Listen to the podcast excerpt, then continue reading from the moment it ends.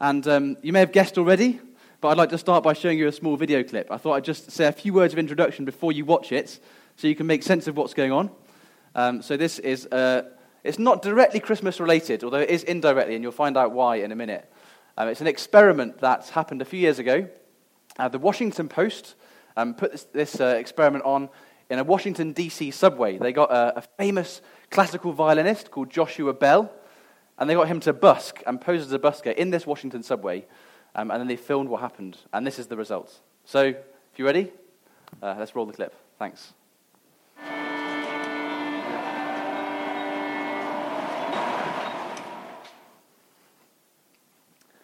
It's a great clip, isn't it? So, uh, Joshua Bell played for about 45 minutes. Uh, he played a few pieces by Bach, some of the most beautiful music ever written. He played on a violin which was, I can't believe this, the violin itself was worth two and a half million pounds, a Stradivarius violin, one of the finest in the world.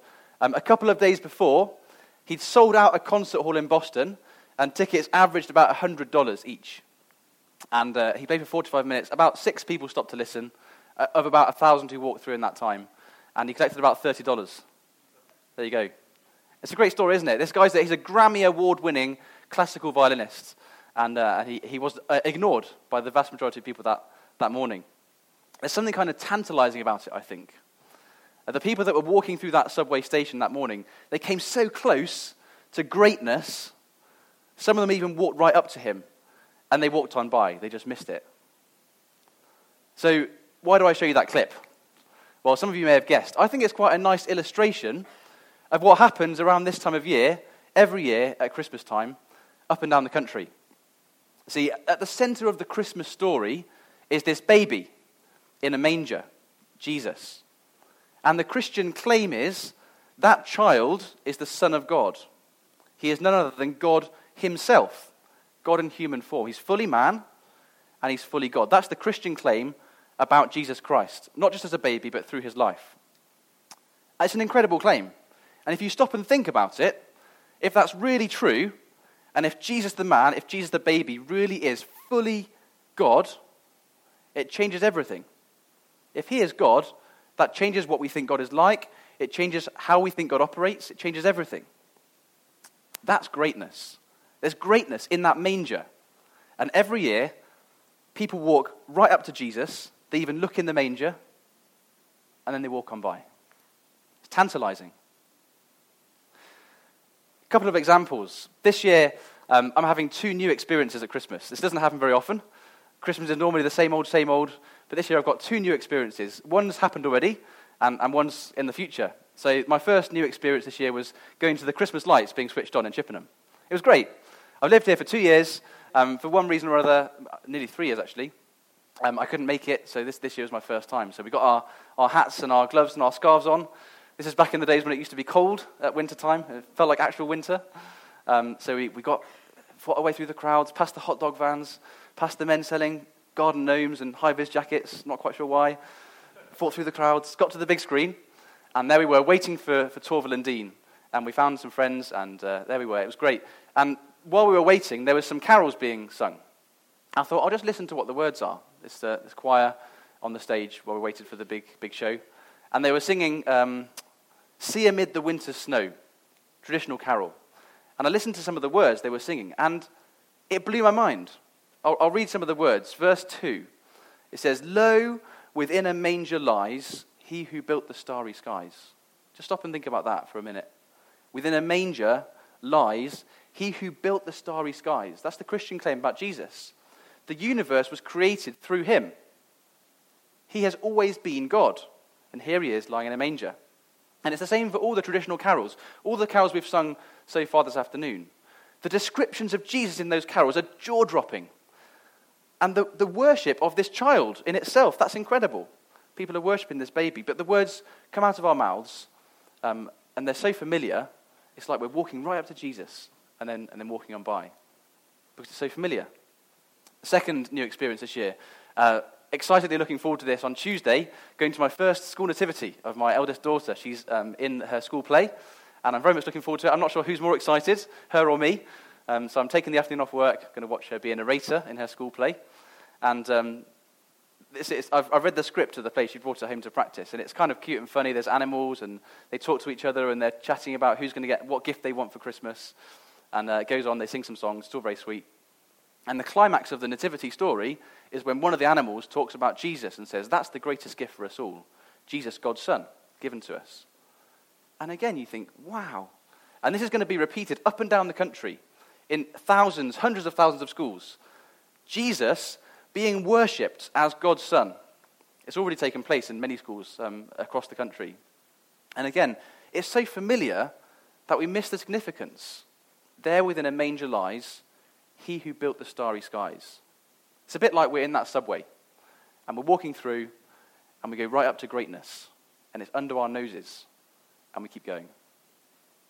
So it's a great illustration for, for what's happening at Christmas this time of year. There's obviously lots of similarities between what happened in that subway and what happens in the Christmas story. There's also a few differences. And what I want to do for the, the rest of the time briefly is just take you through what I think are three big differences between what happened in that, in that subway, in that experiment, and what we see in the Christmas story, with reference to some of the readings that we've had um, already this afternoon. So, first difference um, Jesus' birth was not civilized, it was actually very messy. So, a, a guy playing classical music uh, in a subway to wealthy middle class commuters going to their nice jobs and going home to their nice apartments is all very like, nice and neat and tidy and civilized. And Jesus' birth was anything but civilized. Don't know if you spotted in the reading, um, Jesus was born into suspicion. So Mary was pledged to be married to Joseph um, in one of the first readings we had, uh, but she was found to be with child before they came together. And what Joseph assumed was what everyone else would have assumed. She's been with another man. That's how she's had this child. She's been unfaithful. Uh, Joseph had a vision from an angel. That was another of our readings. And the, the angel put him straight and told him the truth. But the rest of the, the village where they lived didn't have a vision. The rest of their family and friends didn't have a vision. They weren't told the truth, and they wouldn't have believed the truth.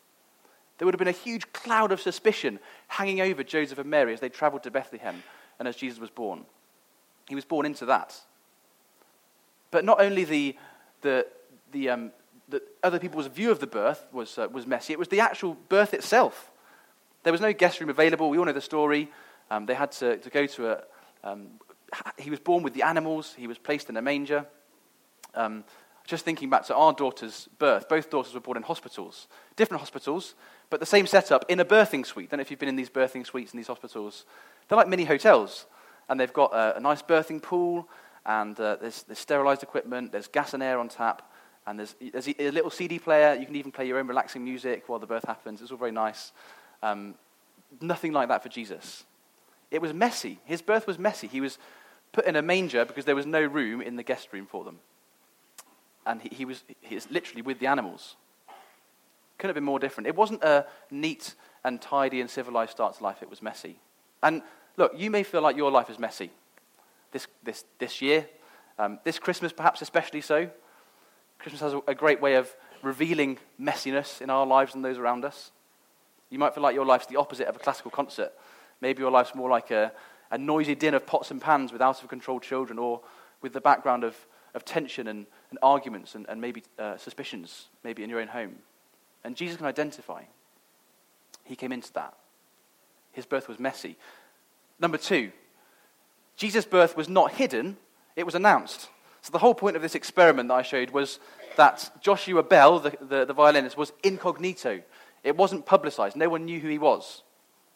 But Jesus' birth was announced in multiple ways to multiple different types of people. I don't know if you noticed that in the readings, a little bit of a theme. So, first of all, it was announced to the people involved through angels. Mary had a visit from an angel. Joseph had a visit from an angel. The shepherds had a visit from an angel. An angel literally means messenger. It came to announce the news of Jesus' birth. But not just to those involved, Jesus' birth was announced to the Jewish people in scriptures hundreds of years before he was born. So, that first reading we had from the prophet Isaiah, written 700 years before Jesus was born. And it's predicting his birth, where he would come, what he would be.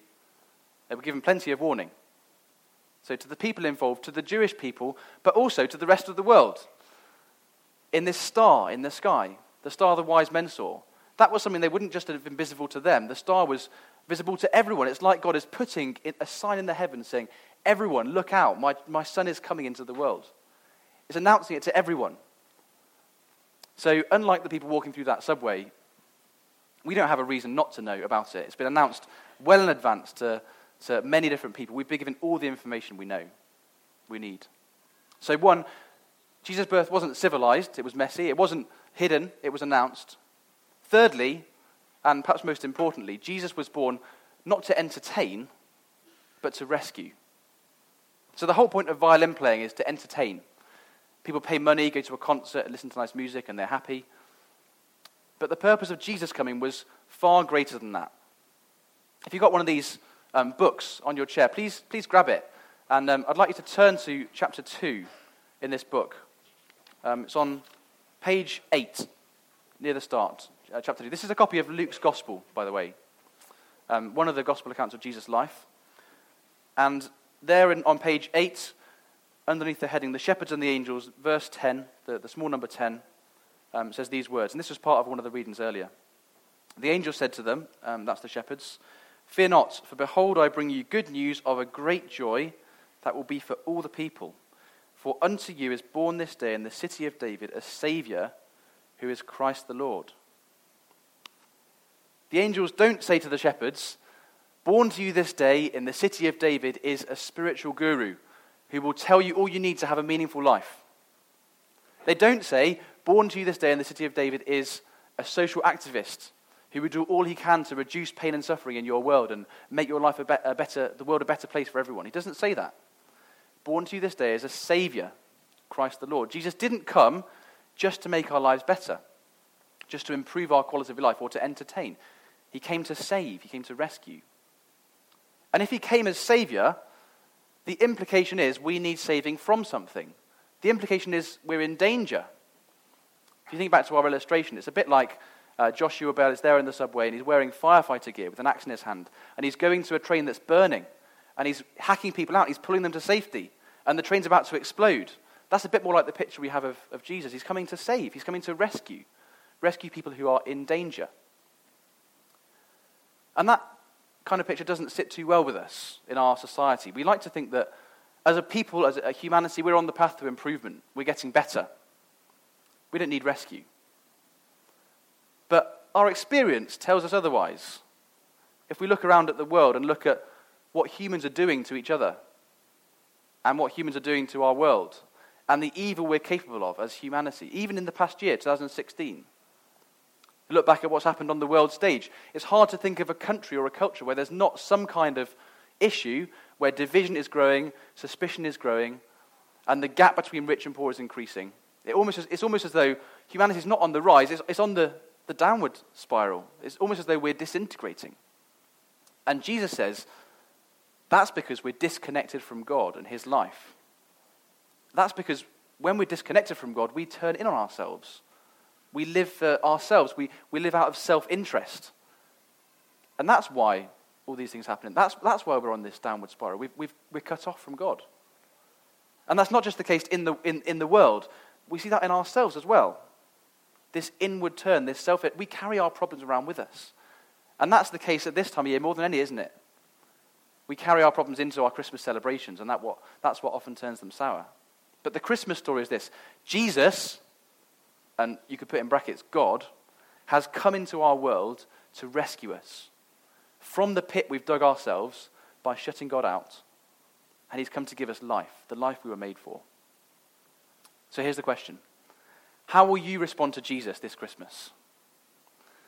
That morning in the subway, there were over a thousand people who walked past uh, Joshua Bell as he was playing. I imagine some of them probably never even heard him. They had their headphones in, they were absorbed in their own world, getting to work. Some guy playing a violin, not interested. Other people probably did listen. Um, maybe some stopped for a, a minute, a few seconds. Perhaps they were impressed by the quality of busking on a show that morning. But they're too busy, too busy with, with work, too busy with plans to stop and listen. And there was one person, don't know if you saw her in the video, one person recognized who he was and stopped for long enough to meet him.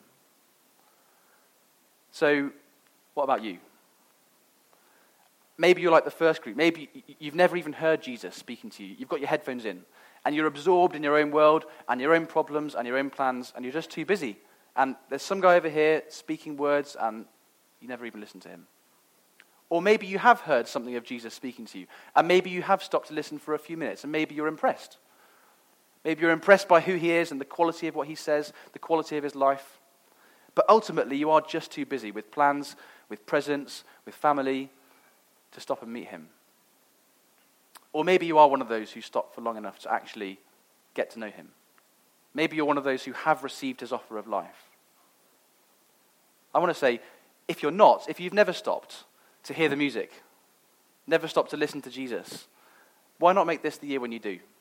We've got these Gospels. Take one of these as our gift to you. This is Luke's Gospel. Read this, and you will meet Jesus, and he will speak to you. Read it and stop for long enough to let his words pierce into your heart. Get to know Jesus from the lips of eyewitnesses who knew him themselves. And chat to someone afterwards. Someone at the front, someone who invited you. We'd love to help you get to know him better. This Christmas, why not stop and listen for Jesus for long enough to meet him? Maybe you've done that already. Stop again. Remind yourself how beautiful the music is. Maybe you've never heard him before. Why not stop for long enough to meet him? It could change your life.